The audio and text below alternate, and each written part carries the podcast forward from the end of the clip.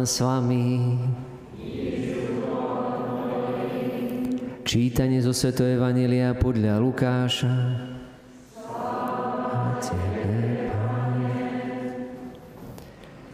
Ježiš povedal zástupom, keď zbadáte, že na západe vystupuje oblak, hneď hovoríte, dážď príde. A býva tak. A keď veje južný vietor, hovoríte, bude horúco. A býva. Pokryci. Vzľad zeme a neba viete posúdiť. Ako to, že terajší čas posúdiť neviete? Prečo sami od seba neusúdite, čo je spravodlivé? Keď ideš so svojím protivníkom pred vrchnosť, usiluj sa s ním cestou vyrovnať, aby ťa nezavliekol k sudcovi, lebo sudca ťa vydá drábovi a dráb ťa vrhne do väzenia. Hovorím ti, nevídeš odtiaľ, kým nezaplatíš do ostatného haliera. Počuli sme slovo pánu, Chvála Tebe, Kriste.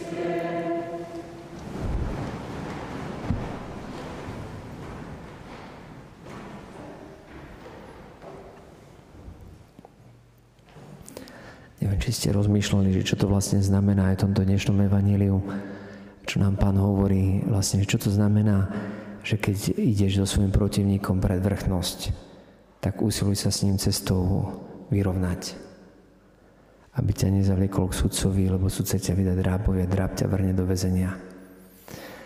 Tá cesta znamená život. Čiže na našej ceste života, to, čo Ježiš hovorí, spoznať to, čo je spravodlivé, je vlastne to, čo Jan Paul II učil, vlastne, že láska potrebuje byť akoby ospravedlenená.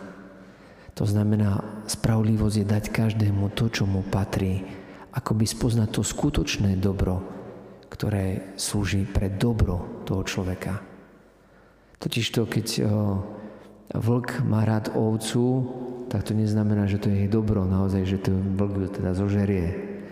Tak takisto aj my niekedy povieme niekomu, že ho máme radi, ale vlastne len preto, lebo nám nejakým spôsobom slúži na niečo. A je množstvo vecí možno, na čo nám slúži.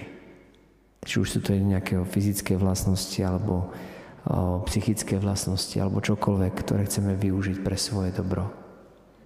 Ale prejaviť to dobro tomu druhému aj vtedy, keď nám s, ní, s ním akoby nič nemáme, že nemáme z neho nejaký akoby osoch, že nám niekedy skôr na oštaru, tak to je práve to, dať naozaj niekomu to, čo je pre neho dobré, dať spravodlivé. Čiže zmieriť sa s každým človekom, pokiaľ sme v živote. To chce povedať aj toto dnešné evanilium. Čiže aby sme nakoniec my neskončili tam, kde sme akoby vo väzení. A nielen takom chvíľkom väzení, ale tom väzení, kde je taký iný čas. Čiže očistec, kde úplne iným spôsobom funguje čas, kde sa očistujú potom to, čo sme akoby nestili tu na zemi. Nestili sme to akoby sa tak vyrovnať naozaj s tým našim blížnym. Daj mu to, čo mu patrí. Takže svätý Otec Jan Pavel II, to, čo nás on sám učí, tak je niečo také ako morálna skúsenosť. On ukazuje, že morálna skúsenosť, čiže čo súvisí s odpustením, alebo so spravodlivosťou, tak je niečo veľmi dôležité. Totiž to človeka spoznáš naozaj podľa toho, aký je, čo koná, aký je morálne dobrý alebo zlý. Keď niekto morálne akože to má za nič a ide vlastne akoby, akoby z, jednej, z jedného potešenia k druhému potešeniu a nehľadá akoby ten, nejaký ten, akoby ten správny zákon alebo to ospravedlnenie, v tých svojich vzťahoch, tak potom nie, že sa nerealizuje, ale on sa, on akoby nastáva taká deštrukcia v ňom. Čiže len vtedy ten, kto je morálne dobrý, ako na morálne dobré veci, tak sa stáva viac a viac človekom. Viac a viac sa stáva ľudskejším.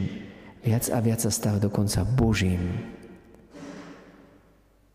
Keď Jan Paul II hovorí o spravodlivosti, tak myslí práve, práve to, robiť to, čo je skutočne dobré pre druhú bytosť. Preto nám v Ríme vravel profesor Grigel, ktorého si zavolal Jan Paul II na ten pápežský inštitút, že keď prišiel tam, tak tých filozofov alebo rozličnej filozofie spoznal podľa toho, že keď si prečítali životopis, tak vedel presne, že aha, tak preto hovoria toto a toto. Čiže podľa ich životopisu, podľa ich morálnej skúsenosti, vedel naozaj, prečo myslia takto a takto. To je zaujímavé. Čiže podľa morálnej skúsenosti toho človeka môže rozpoznať. A my, keď čo to znamená pre nás? To zmieriť sa znamená aj to naozaj, že žijeme z milosti. Že si priznávame naše chyby, naše pády, naše hriechy. Že určitým spôsobom stále žijem v takej obnove našej mysle. To, čo v dnešnej dobe potrebujú zariadenia technické, nejakú aktualizáciu neustálu a neustály upgrade a obnovu a neviem čo všetko možné, tak to potrebujeme o mnoho viac my. My sa potrebujeme neustále obnovovať zo dňa na deň. My potrebujeme akoby zisťovať, či skračame správne. Či sme na tej ceste správnej, alebo sme niekde zabočili. Že vlastne nejdeme vôbec dopredu, ale možno, že cúvame.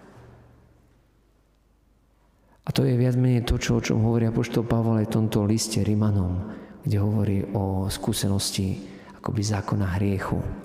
Že nerobím to, čo chcem, ale robím to, čo nechcem.